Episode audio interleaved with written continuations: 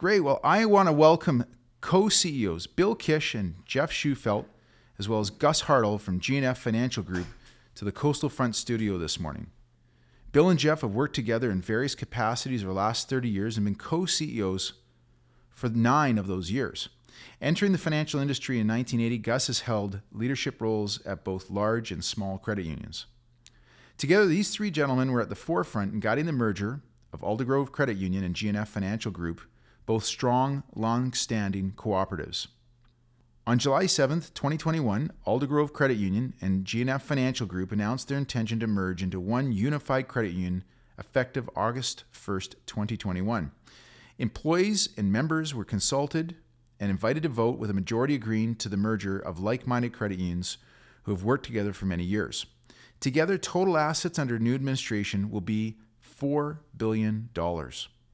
Today, we'll be exploring the steps involved in a merger of this size and how credit unions stack up against the big banks. Gentlemen, thank you for making time to come on our show today. Thanks, for having us. Great to be here. Great. We'll start with the mergers, and actually, it's a good fit because of the fact that you're not only just completed this merger, but uh, Jeff, you just mentioned as of yesterday, the regulator granted uh, th- um, approval for two more potential mergers. Yeah, credit unions are facing a lot of challenges, and as the boards and uh, senior management teams look at their strategy annually, um, they probably face the same questions and challenges that we did. So uh, certainly there's increased competition. Um, the business is getting more competitive. Rates are getting more competitive. Uh, there's new entrants, fintechs, uh, definitely entering the market.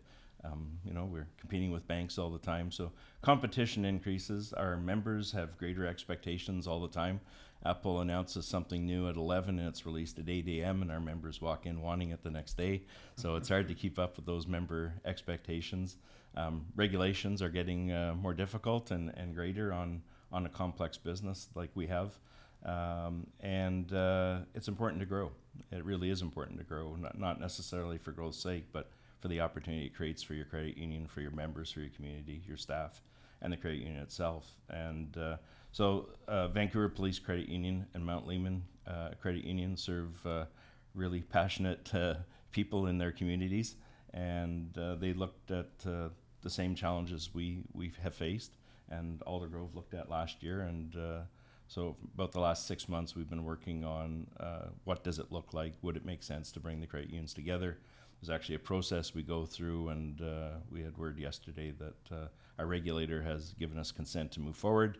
And now the most important part, which is, do the members want that to happen? Right. Okay. Well, that's good. That's a good background, and actually a good segue into a question I have for you. So, in a merger of, say, two banks, for example, in a more traditional sense, especially if they were both publicly traded, um, you would have, uh, or like in any any two uh, any industry with publicly traded companies, there's a you know the profit tra- profit driven in, uh, entities with uh, generally large shareholders that ha- account for a large part of the overall vote. Unlike a credit union, where it doesn't matter how much money you have with a credit union, everybody gets one member, one vote. Have I, have I got that right? That's exactly right. So maybe Jeff or one of the others, could, could you comment on how a merger of two credit unions is quite different in its process? Uh, or it, it, you know, are there different challenges, or is there more buy-in? Is it? Can you explain the difference between that and say the merger of what you would see between two banks? Yeah, probably at the foundation of it, there's no exchange of value. okay. You know, you aren't looking to exchange the this share for that share, right. and so what are those shares worth, and what do you get in exchange for your share? As a cooperative, it's very different. I mean, yeah. people you can only have so much money in shares and you get one vote for that. So there's no concentration of ownership uh, intentionally with co-ops. Um, and then as you you look to merge, um, you know what is important. Um, we we're governed. What's really different is we're governed by a board of directors who are members representing the membership. Yeah. Um, so they they represent the members and make a decision if it makes sense. Um, you try to determine uh, what's the name of the organization's going, what it's going to be, who's going to be in leadership roles. Um, those are kind of the critical things, and uh, and then you move about really an exchange of shares through the process and uh, launching your new credit union. Sure. But of course, as I said, you, you need regulator consent, you need the um, membership to approve it, but probably more importantly, it is all about people. So it's your employees Yeah. who are passionate and concerned about what it means to them, Sure. and and the passion that credit union members have for the credit union that they own uh, is is actually hard to believe at times how passionate people are. And you know, if you've been a member of a credit union um, for 50 years and it's part of your community, that decision to say, okay, we're going to take a step that may change the name and may change our credit union is very significant for Yeah. people. It seems almost more meaningful because when you look at two mergers of two corporations, public companies, i- it is largely money driven. You know, the, the, the acquirer is looking to, you know, improve efficiencies or expand a new market, maybe like you're doing, and, and re- eliminate some redundancies, or as, a, as they call synergies, right? As the often word often used. And the acquiree is, you know, those shareholders are generally looking for a big lift. You know, if they're they've got whatever the share price is at 10 bucks, they're looking for a 30% lift. That's a pretty good reason to say yes. But when there's no real financial motive here, it's got to be a lot more genuine, I imagine. Yeah, I mean the the journey we were on with Gus and team at Aldergrove, it was really just all about opportunity. That's what you're trying to create. So, what's the opportunity to expand the products and services for your members? Um, what's the opportunity for your staff? You know, can we have a greater impact in our communities than we had? And can we actually strengthen the credit union financially so it's in Right. a better position? It definitely is a unique site tor- type of transaction in here because it's based more on the emotion. Uh, the, the process that Jeff talked to earlier is more about trying to deal with those deal breakers up front. You've got a business case that makes sense. It's obvious it's going to make sense. So in most combinations, that's a good enough reason to proceed. Yeah. But here you're trying to anticipate where does the emotion of the members? Is there a willingness to make it happen?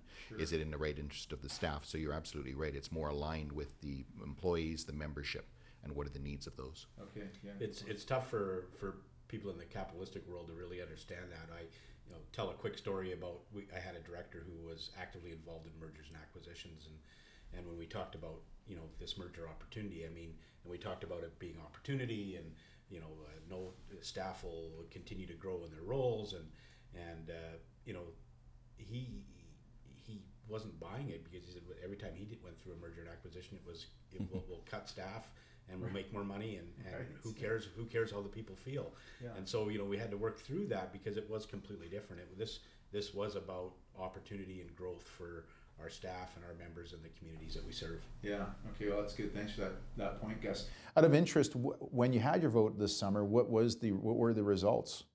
Uh, Like, what percentage of members voted in favor of this? yeah uh, out of the members that voted it was 70% in favor and Oh, wow. and, uh, So and it's quite high. it yeah high some would i mean you, you, you some would some would say low Really? and, and but when we did a little Guess bit I'm used to elections with minority governments. Yeah. You need So- two thirds. You need, yeah, you need two thirds. Oh, you need two thirds. Yeah. So you know, from that standpoint, we weren't you know Okay. excessively above the bar. You said you were seventy. Seventy. Yeah. Oh, so you're oh okay. So it was just squeaked was- by. Well, yeah. Not just, but yeah. yeah. And and uh, you know, one of my directors did a little bit of investigation, and and, uh, and he said, you know, it's it's not uncommon for there to be about a you know a, a sixty-five to seventy percent. Uh, vote just given all of the emotional attachment to Right. so the people that are are against Bill it, was just talking about. the people that are against it will come out because they've got a they've got a passion to to not proceed. The people that are in favor of it, they'll go, "Oh, this is going to pass anyway. Don't worry about it." And so it was for me. It was all about reaching out to my members and saying, you know, uh, are you in favor? And if you are, then let's make sure you cast your vote. And Oh, you're, you're, are you going to politics next, Gus? I don't Drive so. that vote. yeah. Certainly the challenge, there's a silent majority and getting the vote out is absolutely what Yeah. it boils down to, is making sure. Fascinating. Want the yes. Yeah. Um, one of you mentioned earlier about maybe it was you, Gus, about uh, about your yeah. You just gave that story of your uh, board member who said like, "Hey, we'll save money. We'll." But let's talk about that for a minute. Now, uh, Tom Myers, who I love, great guy, worked with for years. He's now over at uh, Summerland. He left because I imagine that there is going to be sort of redundancies in a sense in certain in certain roles. Maybe not at the um, banker level, like at the uh, customer service level, but up higher up in management, whatnot. So how do you guys deal with that? I mean, there, is there challenges that you're facing there? So just real quickly, I mean, we we had a we felt like we had a position for everybody, and and uh, and and you know, and when change happens in an organization, it's not uncommon for people to kind of step back and take a look at their personal situation and say, you know what, I've been thinking about making a change for a while. Maybe Right. today's the right day. Yeah. Um, so you know, uh, when people leave during a, a, a merger, the merger kind of always gets blamed for it. But at the end of the day, it's really about personal choice and and uh, Yeah. uh, but I, I you know I'm proud to say that at the end of the day, our organization, our staff, well looked after, and uh, you know in a real positive frame of mind moving forward. Yeah. The other side of that is it's actually created vacancies for us. It's taken us to that next level where we can have the infrastructure to, to more, get more into data and analysis and more into the technology front, do more things on our own. So we actually had 30 to 40 vacancies created out of this. Oh, wow. So it was opportunities for the existing. Being a bigger organization allows you to think bigger, be bigger. And that's the reality of it. So I, it's interesting because you have, obviously staff are concerned. And Yeah. those, but Yeah, you kind of just assume that there's gonna be layoffs, you know, people getting pink slips and, That's right, but then eventually it becomes the opportunity for them to, I can try that now, and there's an area in there, and there's room for growth. And as Jeff said at the beginning, that feel of when you're growing, there's just opportunity. It just it builds that great culture. I think a real good example is so you know my uh, uh, executive assistant. I mean, obviously you only need one uh, when you're moving into a new organization, but but she wanted a new challenge, and and so she's moved into a completely different role, and she's you know kind of been revitalized in her career, her choice, and so you know there's an example of yes redundancy but opportunity. Yeah, yeah, okay, that's good. Was there anything, and this I guess more of a question for Bill and Jeff, was there anything in looking at Aldergrove that you said, wow, you know, there's something that they're really good at that not that you're necessarily poor at, but that you just say, wow, we could really, we're going to really benefit from this particular aspect of having Aldergrove being part of our team? One of the most, there, there were several things, and one of the most attractive is what I said earlier, that the fact that they are east of us and our members are moving eastward. So what better way to accommodate that? So a geographic advantage was a big thing. Absolutely, and instead of us having to open branches out towards there, we automatically have a network out to Abbotsford and Mission, and we can start looking beyond that at Chilliwack immediately, for example. And it would have been uh, ten years because, before we could have considered that without that. So that's one. But obviously, from the people, we've been such good collaborative partners over time that we had aligned our systems, we had been working together, so it just made sense from so many angles. And when you talk about redundancy and you look at the map of the branches, Yeah. and branches are important. You know, GNF had about 18 branches that ended at Langley, and members are going east and have for many years asked us, when are you going to open in Abbotsford? When are you going to get out? Oh, you were being asked, okay. Or even 10 years ago, we identified Abbotsford as an area that our members were moving to. Um, but there are a lot of great union, a lot of union competition in the valley. Yeah. And when you actually took the GNF branch network that ended in Langley and you take, then look at Aldergrove that starts in Langley and goes east, you know, there's no redundancy of branches at all. It, Yeah. It's, uh, it's, it's almost like there was a grand plan. Um, and now it creates opportunity for us and the, you know, we, we will be opening some new branches that individually we wouldn't have been able to do. Um, and ra- rather rapidly, we'll be able to add uh, some branches to our network in the valley. And uh, again, that creates more jobs. Okay, that's good. Yeah. So we're looking for people. Okay. okay. You're looking at me. There's opportunities. I'm looking for people too. I think we're all in the same boat there.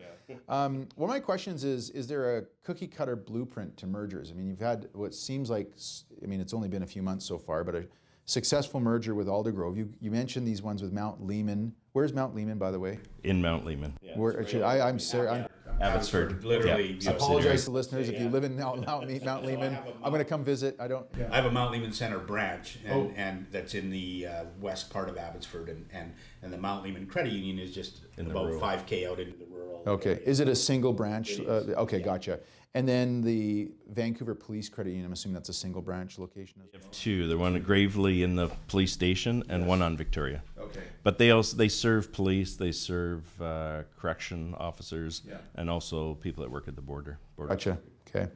So is there a cookie cutter model here that you can apply? I mean, is it, is it are, are all mergers generally the same in that sense, or are they quite different? I wish they were. I mean, the only cookie cutter part of it might be the process you have to go through, um, but it's all about people again. And uh, first, you have to really figure out if there's a match. You know, we've we've had conversations in the past, and you know, it doesn't take too long to to have a conversation and figure if there's a connection between the t- two organizations or not. And we've walked away from previous conversations. Have, Um, okay. and uh, where where there is a fit, it, it and particularly where the trust has been established over years, like we, we had with Gus and Aldergrove Credit Union, it, that part is much easier. You, you know, you're not you're not worrying what's behind the under a stone, Yeah. um, because you have that trust. Uh, but when you actually get into it, recognizing the impact on the employees and the members, understanding them, that's actually probably the the, the hardest part of the journey, and there's no cookie cutter to that. Right. Um, when we started with Aldergrove, uh, we had a steering committee that includes some of our directors and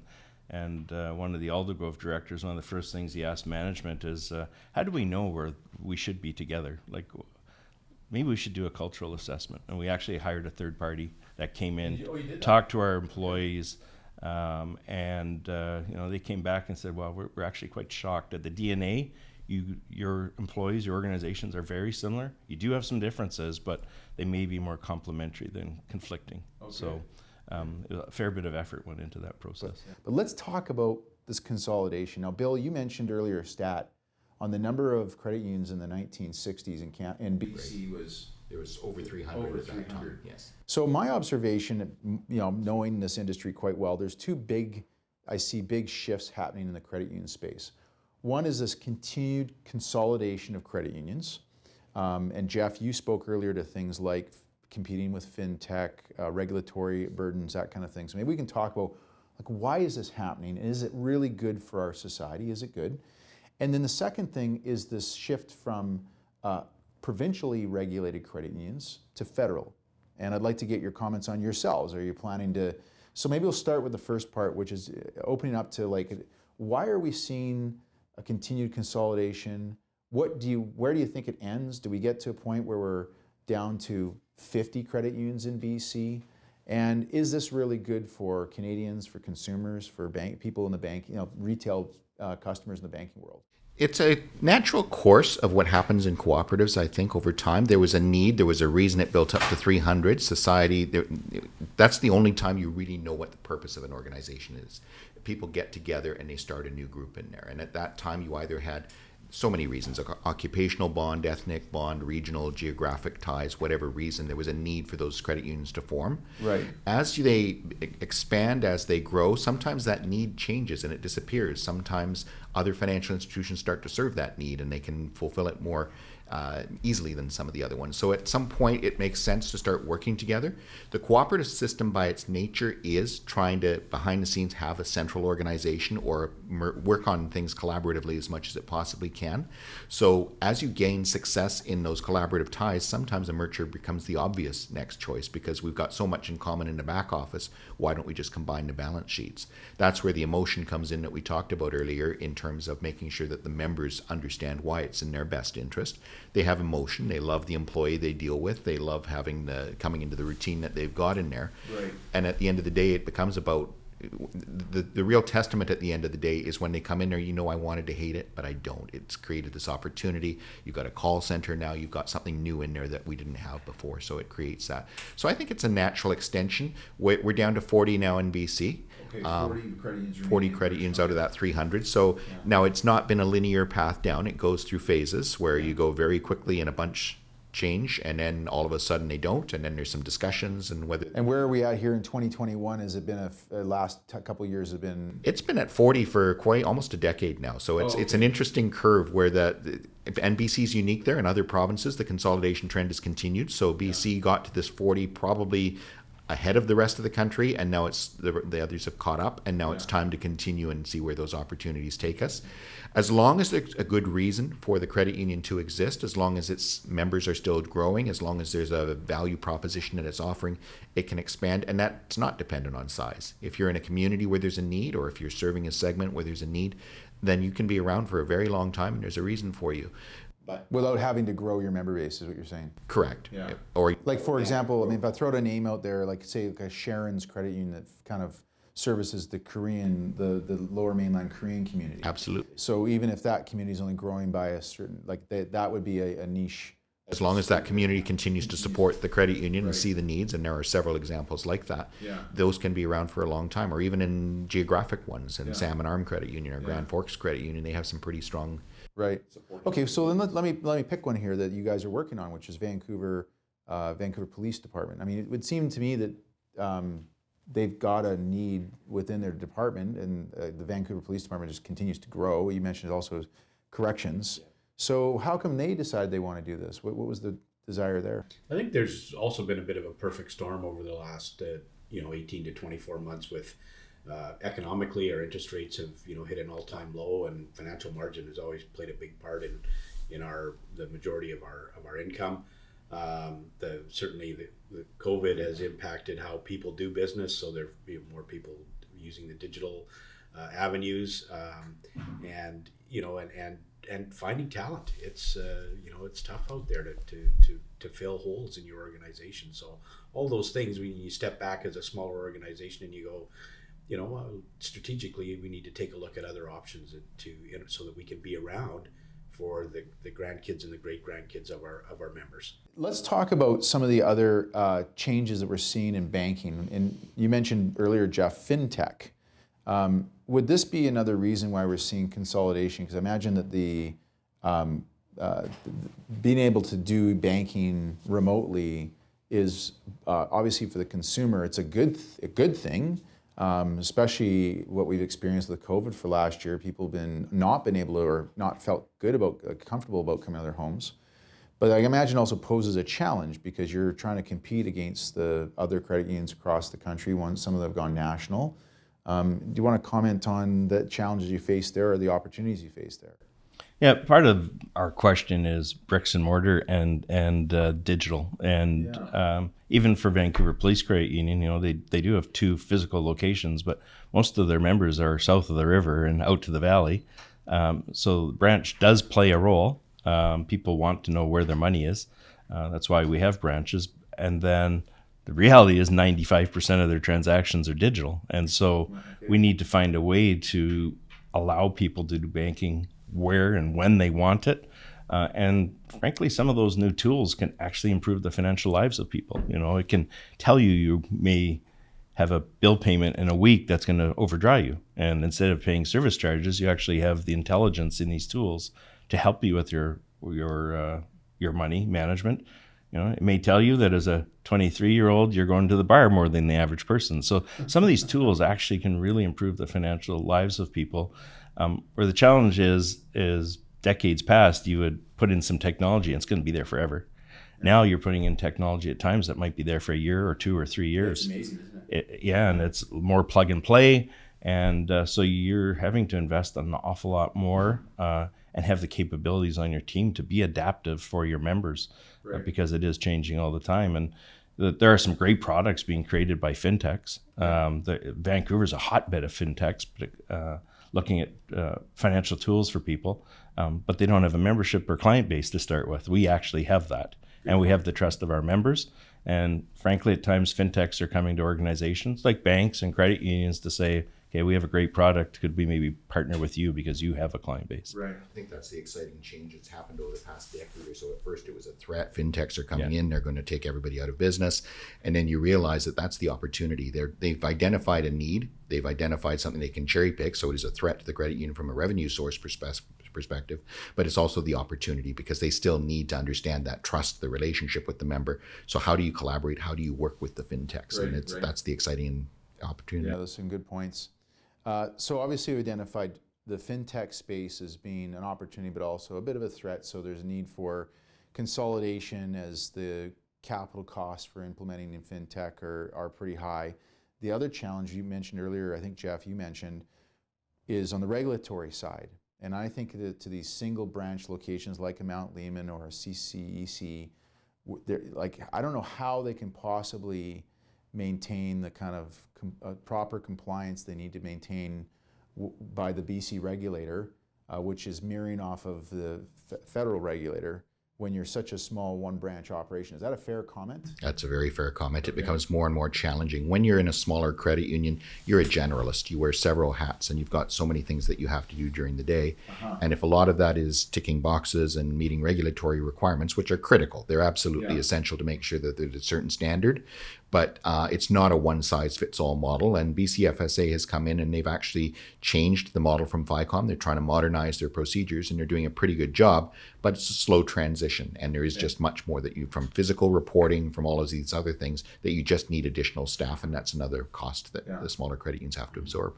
And needless to say, the backdrop of all this is cybersecurity and the threats that we have, yes. you know, to, to us as an organization, to our members. You know, um, there's there's people preying all the time, and uh, as people are using more and more digital tools, it's harder for some of our population and members to to know how to use them, but more particularly safely. Yeah. And uh, so we we need to build robust systems to protect our members and the credit union. Yeah, yeah.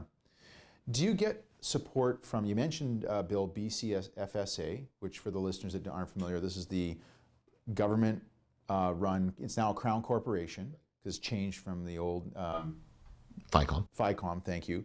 Uh, but it's the regulatory body that oversees the banking system for credit unions uh, in BC. Uh, you also have Central One, which is almost like a central bank for the BC and Ontario credit union system. And then you also have the members, uh, the other credit unions, because it's a lot more collaborative, as I can observe from the outside, versus the banks who are profit driven, kind of competing against each other. So, do you, do you get support from those three? So, other credit unions, BCFSA, and, um, and Central One in things around regulatory support, fintech ideas, or ways in which you can provide better services or more secure service to members?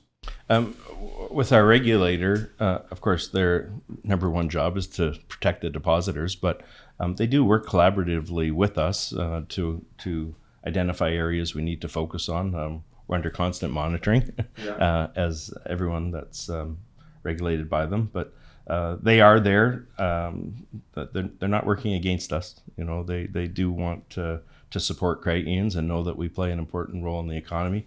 Central One's the biggest vendor supplier we have. You know, they um, particularly where we don't compete, we need to do things together, and even some of the banks do that well now. Figured out if it's not something that uh, is that important on the front end of competing, then you can do that collaboratively, and, and Central One plays. Uh, like securitizing mortgages and that type absolutely. of thing. yeah, and our clearing and Yeah, treasury treasury, operations, yeah, FX, yeah. they uh, they do an awful lot in that area. Yeah. The other thing that I, before we talk about why credit unions are so much better than banks, the other thing I want to talk about, you guys all laughing. um, the other thing I want to talk about is this pivot from provincially provincially regulated credit unions to federally regulated. So it was back, I think, under Stephen Harper's administration where they sort of laid the groundwork to allow for a national registration of, of a credit union. A Credit union can basically become federally regulated. So for the listeners to understand this, means going from being regulated by a local regula- BCFS, to FICOM, the Financial Institutions uh, Commission, um, and, uh, and, and so now they're basically regulated like the banks are. So the first one we saw was Uni Credit Union out in uh, New Brunswick. And knowing those people really well out there, they, they, their main objective was because they were so big as a decentralized credit union system when they merged, they, they needed a bigger regulator.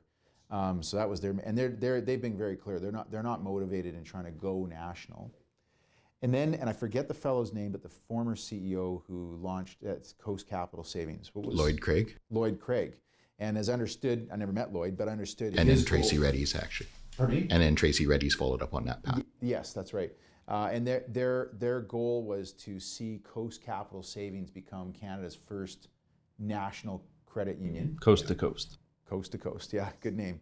Uh, we've seen First West Credit Union. They're in the merger space. Actually, one of the thing we'll also talk about actually is uh, is the branding, but we'll, we'll get back to that in a second. So, but First West has also made it clear that they want to go national. Innovation Credit Union wants to go national in Saskatchewan. I don't know where Meridian sits on this. I think they're looking to do this. So it seems like there's a lot of credit unions in various provinces across Canada looking to go national. Can you provide some color on this? And where is GNF stand on that today? Sure. Meridian and Alterna actually have bank subsidiaries, so does Vancity. So that's a different way from going federal and getting that uh, federal access, but do, going it through opening a bank subsidiary as well. So they're, they're all trying to accomplish similar objectives, but for various reasons where And they Van are in City those as well, organizations. huh? Vancity was one of the first ones to have a subsidiary bank and Citizens Bank originally, and it's expanded now. Um, so the, the, there's many reasons for doing that. Um, a lot of that is sometimes the regulatory environment is inconsistent. Credit unions are re- uh, provincially regulated, so if you try to do business outside in multi provinces, it can be a barrier to that. Uh, the inconsistencies, which is the deposit insurance levels as well. So you have different levels of deposit insurance in different provinces. BC is an unlimited. Um, if you look at the actual trend, it, they're preparing for the future in various capacities and if you notice, there's just it's a balancing act between physical branches and digital, between trying to understand what the consumer needs now and what they're willing to do in a, these locations and whatever else. So managing the timing, and a lot of it is boils down to how long. So it's a long-term play. They first started talking about that legislation in the 1990s, and now it's expanded. And it, takes about 20 years to get there. So if your growth plans are multi-provincial, I think that comes into play in one capacity. I don't think a branching strategy makes sense. You're not going to be able to afford to open branches, yeah. but your merger opportunities, it opens up a different playing field across the country. For GNF, we, as we said, are pretty much a lower mainland credit union. We're out, Chilliwack's our next plan. We think there's opportunities within here, so we don't see the need to move there. Okay. That's not to say down the road it doesn't make sense for us at some point, and it's nice to have legislation in play. And we're always in favor of leveling the playing field of the regulatory environment because it's confusing to people when you have to operate in multiple jurisdictions. Sure. Okay, that's really helpful. Any other comments, Jeff or Gus, on, on your observation of, of why we're seeing credit unions beyond what Bill's just said? No, you, you have to know your members. It ultimately comes down to that. Who are your members? Who are you serving? And what are their needs? And uh, we have studied it and continue to watch it. But for, for our credit union, our members, um, we, we felt that they were well served. The where we're serving them now. So it, sure. it didn't mean leaving BC yet. yeah, and, and it's not an easy journey. I mean, no. you know, no. I can think of First West because they're right in my backyard, and I actually used to work uh, uh, for Envision First Heritage, and um, you know they've been working on it for a, a lot of years, and it's yeah. been a lot of a, lot of uh, work and, and, and cost, and you know they, they it's coming to. Um, uh, uh, the point of the member vote in early November, and, and uh, we wish them all the best. Yeah, yeah, it's a huge undertaking. Before we switch to why banks are not as good as credit unions, uh, the one other thing I want to ask you about when it comes to mergers, there's two merger models, right? So there's the one that's like, uh, uh, I mean, I don't want to be good, a good example where, it's all one brand. I call it the Coca-Cola model, right? You, you, where no matter what branch you go into, or you know whatever whatever vending machine you see, when you see that Coca-Cola logo, you know it. Um, can you give me a good example of a credit union that's done this and mergers in, under their branding in Canada? Uh, to go under one, one Servus in yeah. Alberta. Yeah, sir, bingo. That's a good one, Jeff. Thank you. So Servus credit unions. So any acquisition or merger they do, that smaller credit union gets wrapped up under the Servus brand. They rebrand all the branches, everything. By contrast, you have First West, and a lot of people don't know First West is the third largest credit union in BC, second largest uh, under provincial jurisdiction and, it, and they have uh, Envision Credit Union, right? Uh, Island Savings, Valley First, and they have that one little brand, uh, Enderby. Enderby. Thank you. Not too bad, hey. Um, so they've got a model where they've decided to keep that local presence. Um, what, are you, what is GNF doing with that and Aldergrove, and, and what do you first, how do you and how do you make that decision between a um, a centralized sort of single brand across all those juris jurisdictions, or going the First West route of having like a decentralized sort of branding? I, think it starts a little bit with the passion we talked about and people owning their credit union and, and the name. Um, when you're in different communities like First West, uh, probably made sense to have one brand. Uh, for us, kind of serving the Lower Mainland, but you know that definitely there's different parts to the market of the Lower Mainland. But the reality is, people travel w- within our community of the Lower Mainland. Yeah. And uh, if we had different brands that were more um, community based, serving, uh, if a member were to move, drive by a GNF and then an Aldergrove and not not know it was the same credit union, um, they probably wouldn't know they could use it. Yeah, that'd be kind of an unfortunate situation. You almost yeah. want them to, yeah. And and one of the things that we sometimes battle with uh, is credit union members and and the community don't realize um, how big the credit union network is. That yeah. we have the largest ATM uh, service fee free network in Canada.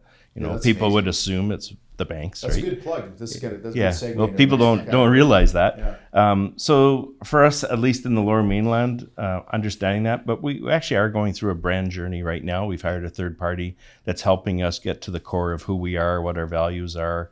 Um, and and the brand discussion is part of that, and okay. probably for another day. But um, you know, one of the bigger differences is um, Aldergrove used the, has used the word credit union. Uh, GNF moved from that about 20 years ago to financial group to to kind of convey to people that we do more than just um, credit. Um, in our province, you know, research has shown about a third of British Columbians deal with credit unions, a third of British Columbians love credit unions, a third would never deal with a credit union, and a third doesn't know. and so we're fighting for that third in the middle. Yeah. Um, and uh, so, are you a credit union financial group? Um, as an industry, it's a question that's asked quite a bit. Okay. And that's why you have maybe so just far. Vancity. You hear the one brand, right? Yeah, maybe right. like Share. You hear Yeah. one name instead of uh, Yeah. what they are. Yeah. So jury's still out on where the branding will go for yourselves, but that's a good example. And you're right. I mean, if you look at Island Savings, being grow, having grown up on Vancouver Island myself, and Islanders tend to be really passionate about the fact that they're from the island. I think for First West case, it was probably a smart idea to keep that Island Savings. I think if it got rebranded under Envision, it probably, wouldn't have been as um, well accepted. I think the jury's still out. As you look at future potential opportunities, you have to continue to evaluate that situation and look at the circumstances. The important thing is to recognize the heritage of where you came from and make sure that you are uh, honoring the local feel. So, as you said, Island Savings, there's extreme value in that brand. Yeah. It- it- people from the island would really appreciate being from the island. Yeah. So, as you look in there, how do you make, continue to make sure that you're honoring or recognizing the heritage? Yeah, yeah, good. Okay, guys, now to the big one. Why are credit unions better than banks? Who wants to start with that one? Well, I, I, I wasn't born into credit unions. I, I, I learned to love them about 30 years ago when I joined the credit union. Um, and I think what uh, is really unique is the sense of ownership that you actually own the credit union. Um, certainly, there are customers of banks that also own the shares. Yeah. Um, but that sense of ownership uh, really does play out. And a, a really great example was during the financial crisis about 10 years ago um, when people were really struggling. One of the best performing credit card portfolios in North America was Canadian credit unions Sure was. yeah. because the members own their credit union and they don't want to let their credit union down. So um, that sense of ownership is certainly different. You have a say, you have a vote uh, in in our election process and our governance, uh, um, and you have a share. But as we said before, you have one share, you have one vote. Um, you you can't gain control of it. So that, that certainly is where it starts. Yeah, that's a good point, One, Jeff. one of the things for me is, you know, it, it's around profit, and and we need to make a profit as a credit union in order to continue to grow and, and uh, add the, the resources and tools that our, our members uh, need. But we're not driven by the ultimate profit that, and to pay the shareholder the the, the maximum amount and and uh, you know when and we give back to our communities. So uh, in in a big way, uh, not only with money but it through volunteer of, of staff and at various levels. Uh, so you know um, that the staff inside the branches are are yes they uh, are are selling our products and promoting our products, but in the best interest of our members as opposed to shareholders. That's a really good point, Gus. I'm sure, Bill, you've got something to say as well, but I just a segue on that. Uh, my observation has been that the nice thing about credit unions is they aren't completely profit driven. It's not about the almighty do- dollar, and they're not having to focus on increasing dividends and paying out shareholders. And so you get this nice mix of yes, you have to generate a, a profit for those purposes you demonstrate, as well as your depositors want to see you have a profit. And no one wants, no one wants to deposit with a banking institution that can't turn a profit. Um, but it does, I, my observation has been that, and I don't know if you have any stats on this, that credit unions seem to contribute a lot to the community, the local communities they operate in. More so, I think, than the banks do. The banks are really good at promoting their community involvement, but a lot of that's just, in my mind, is just advertising and promotion. Um, do you have any thoughts or comments on, on I think you nail, hit the nail on the head there is that the, the you don't have that separation between shareholders and members. They're one and the same. The customer Right. is the shareholder. So when you have that, you're not on this treadmill to continually every quarter have to please a shareholder group, which could be at the expense of the membership at the end of the day. So that's where it starts at the core. Yeah. And then you do want to remain financially sound, but it's not for profit maximization purposes at that stage. It is so you can do exactly what you just said give back to the community, train your employees, provide more convenience, invest in your technology, do things that are good across the board. So, on the community side in particular, it is a cause for GNF and all credit unions at the end of the day is to support where they're coming from and that local feel Uh, we have great partnerships with every municipality that we have branches within, and that's uh, we support their events in those communities, uh, both in a financial standpoint, but more importantly from a volunteer standpoint. So they are one and the same as our staff members in each of the locations where their branches are are trying to make the schools, the community interests, whatever the events are in those communities, the hospital organizations, that much better. So as Jeff said, with the credit card portfolio, members feel loyalty to their credit union. They want their credit union to succeed. There's peer pressure from the members along there, so especially when you're in those smaller organizations, which continues to exist. Uh, they are conservative by nature. They are there for their members. They're not attempting to maximize profit, so you don't take the bigger risks at the end of the day. You're making sure you've got prudent underwriting, and there are so many layers of protection in there behind it that you, uh, it's it's hard to imagine a situation. You start with basic lending underwriting skills and loan to values and TDS GDS ratios. Then you look at the monitoring behind it, the reporting to the regulator, the internal audit functions you have in there, the capital, especially over the last ten years, it's been building up capital for that rainy day, and then you do stress testing on that capital. And you try to imagine the enormity of the situation that it would take where property values would have to go down more than 50% across the board for an extended period of time. Unemployment would have to be some ridiculous number, and you still are at a stage where you're above the regulatory minimum capital in those stress environments. Right. So, and Jeff, now I know why we brought Bill. You said this. He's the technical guy. That's a great answer. And, and actually, I think it's a nice, because you said earlier, Jeff, the other part is members don't want to let their other members and their, and their banking institution down. Or the people when they visit the branch and That's they know. right. Yeah. Yeah. Yeah, I think it's about intimacy too. I mean, we we maybe uh, my personal opinion is we we know our members a little bit better than maybe the the chartered banks do, and we know the Yeah. communities that we operate in they're not just a intimately. Yeah. Right. Yeah. Yeah. I often say that credit unions are what banks used to be 150 years ago. Well, it's a good plug. I mean, just Yeah. it's timely. Uh, um, you know, we do compete with other credit unions for sure, but there's there's a codependence. You know, we do uh, a lot in the background together, and um, Ipsos Reid just did their annual survey of uh, financial institutions, and for the 17th year in a row, credit unions came out number one in, in service for people. Wow. Um, so, uh, you know, we're, we're part of that, but it's also an industry that is maybe more about people, and as we say, the, the people we serve own us. Right. That's good. That's good uh, summary. Um, let me let me ask you this question: Do you feel that the Bank Act, or the way in which the banking uh, environment in Canada is structured, gives an unfair advantage to the big six banks over credit unions, or do you even care? I think there's room for us to compete. I mean, the banks are good at some things for sure, um, but our, you know, we offer many of the same products. I, I think at times we can compete more. I mean, it does depend on a credit union's own structure and needs. Um, I know, uh, you know, when we're looking to raise deposits, the first thing Bill often says is, "I'd rather give a member a great rate than someone that's not a member." Right. Um, so, a you know, point. that's that's why we're there. Gus. Yeah, I, I, I think we've uh, with what we have, I think we have lots of runway to continue to be successful and and continue to grow and and uh, um, you know we're uh, we celebrate when we take business away from the banks. That's uh, that's why you know that's what we're here for because we. I've always told. But do you team- feel that? Do they feel they have an unfair advantage at all? I, I don't think so. I mean, No? I think Okay. there's, I I mean, they've got advantages in certain areas, and then we've got adva- advantages in certain areas. And you know, one of the things I've told my teams over the years is, is our biggest challenge is to get people through our doors. Because once we get people through our doors and they realize the difference in how they're treated, then they will stay with us for a long Okay. From an actual member perspective, I don't think so. From an operating and from an odds, I think they can hedge their bets a little bit. They can afford to invest in 200 fintechs in Yeah. the hope that they might identify the couple that might be the ones that really take off in there. Right. But I think that just forces credit unions to be a little more creative, a little more intimate, and a little bit more uh, finding those opportunities in a better way, where you Yeah. you you can't define you can't take the easy way out and just say okay one of them's going to succeed. You've got to find those other Yeah. opportunities. But it, what it does do is enhance innovation and creativity.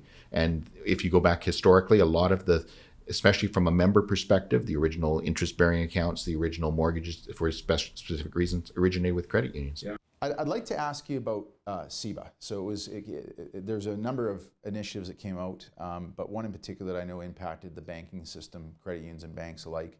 Canada Emergency Business Account came out last year, early last year, um, and it, it's been a bit of a windfall, in my view, for the banking sector because a lot of the people who applied for these loans, a lot of these business owners, including myself, for full disclosure, applied for it and, and never really needed the money. Um, but it was a, it was a free handout by the federal government because it was originally forty thousand dollars, of which you only had to pay back thirty, zero interest. Um, the money was all being put up by the federal government, um, and as I understand it, the banking institutions get uh, 40 basis points administration fee annually for that uh, administering this. Um, and then they came out an extra 20 million, $20,000. I'm so used to dealing millions and billions. Another $20,000 on top, of which you only had to pay out half of that. Um, so you're talking about $60,000 of which you only have to pay back $40,000 and $60,000 of capital interest free. But from talking to a lot of the bankers that I talk with, it sounded like most of that money sat in the bank accounts, went put in deposits, which meant then those banks and credit unions could turn around and lend it out in the form of loans. Um, it seemed to me, from when I observed it, the, the credit unions were kind of late getting access to this, which gave the banks, and that's why I was going to my earlier question of an unfair advantage. I feel like this is a good example where the banks really did have a bit of an unfair advantage to capture a huge amount of this market. Can you comment on that for me, please? In, in, the middle of a crisis, speed is everything, and the government is trying to do its best to come up with some program, but they're talking at a high level, and the details are not worked out in there at all. So behind the scenes, everyone's trying to come together with these things. It was structured so that the banks can have access to that. Credit unions, they don't want to deal with um, 200 credit unions across the country to figure this out. So larger credit unions also had an advantage because they're big enough to be at the table for some of these conversations. Otherwise, you have the National Credit Union Organization, the credit union uh, Canadian Credit Union Association. And then you've got Central One doing the mechanics of it behind the scenes for the BC and Ontario credit unions. So it took a little extra time for those, especially for those who aren't large enough to have the seat at the table. That's another reason for the merger. We're not growing for growth's sake. We were actually at GNF the smallest credit union that was able to get that access sooner and in the country. So okay. it, we actually just crossed that threshold and we were fortunate in that regard. Okay but it but it definitely takes a little more effort and a little more time in those yeah. circumstances. Okay, that's great. Thanks, Bill. Gus, Jeff, any further comments you want to add to that, or? That's the importance of and the way we're structured, the way we are. You know, um, being provincially regulated, and most of the credit unions in Canada being provincial. When there's a federal issue, we need to find a way to get a common voice. Same thing happens with taxation, and CCUA does, takes a role in that for us. The, the, Canadian Credit Union Association. Yeah, it's like kind of like our trade association. trade association. Yeah. yeah. and they play a role in um, public relations and yeah. dealing with the government, and and uh, so that does show the power when credit unions come together and, and work on something, and then we can be heard. Okay. Yeah, Aldergrove was a little bit behind because we were a little bit smaller than GNF, but uh, the irony of it was, uh, you know, the the uh, relationship building that happened as a result of our commercial account managers reaching out to our individual business clients and, and helping them through the process really built a loyalty throughout this whole process. Oh, great. That's excellent. Good. Well, we're coming to the end here. I do want us to give you an opportunity to talk a bit more about this merger, you know, uh, sort of a little plug here. So, when it comes to uh, the merged entity of Aldergrove and Gulf and Fraser, um, you've got how many branches now? How many how many members? What are we talking? What are the stats here? So we'll have fifty-two thousand members uh, operating twenty-five branches. We have uh, a couple on the drawing board.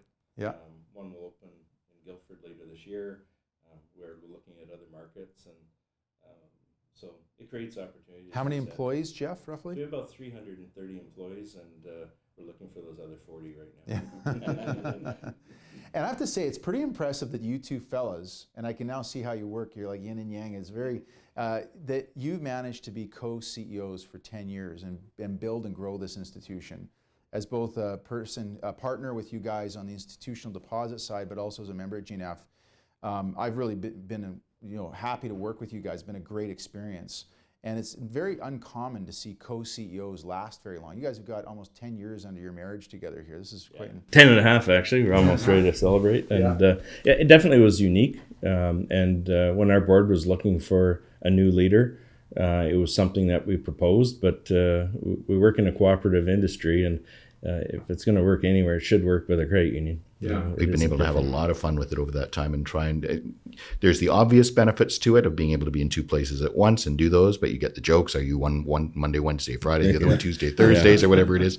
But you just uh, it's been a pleasure because we just build on our, each other's skill sets and it's been a constant learning curve. Yeah, great. Gus, it sounds like you're fitting in quite well too with these guys. You've been known for a long time. Yeah, and, and, and, and that's really the secret sauce to this whole merger is this the relationship that we've enjoyed for ten years and, and the trust that's been built up over over that time. And uh, um, you know they've they've welcomed me with open arms to to their table and and uh, um, you know I'm I'm proud of what our organization was able to produce in the past, but but so looking forward to what we can do together uh, with our branch network and and the communities that we will continue to give back to. Yeah. Great. Well, Bill, uh, Gus, and Jeff, thank you, three gentlemen, for coming on to Coastal Front today. It's been a great conversation, and I wish you the best with not only this merger, future ones, and, and growing success for, for GNF Financial Group. So thanks for being on uh, Coastal Front today. Thank you.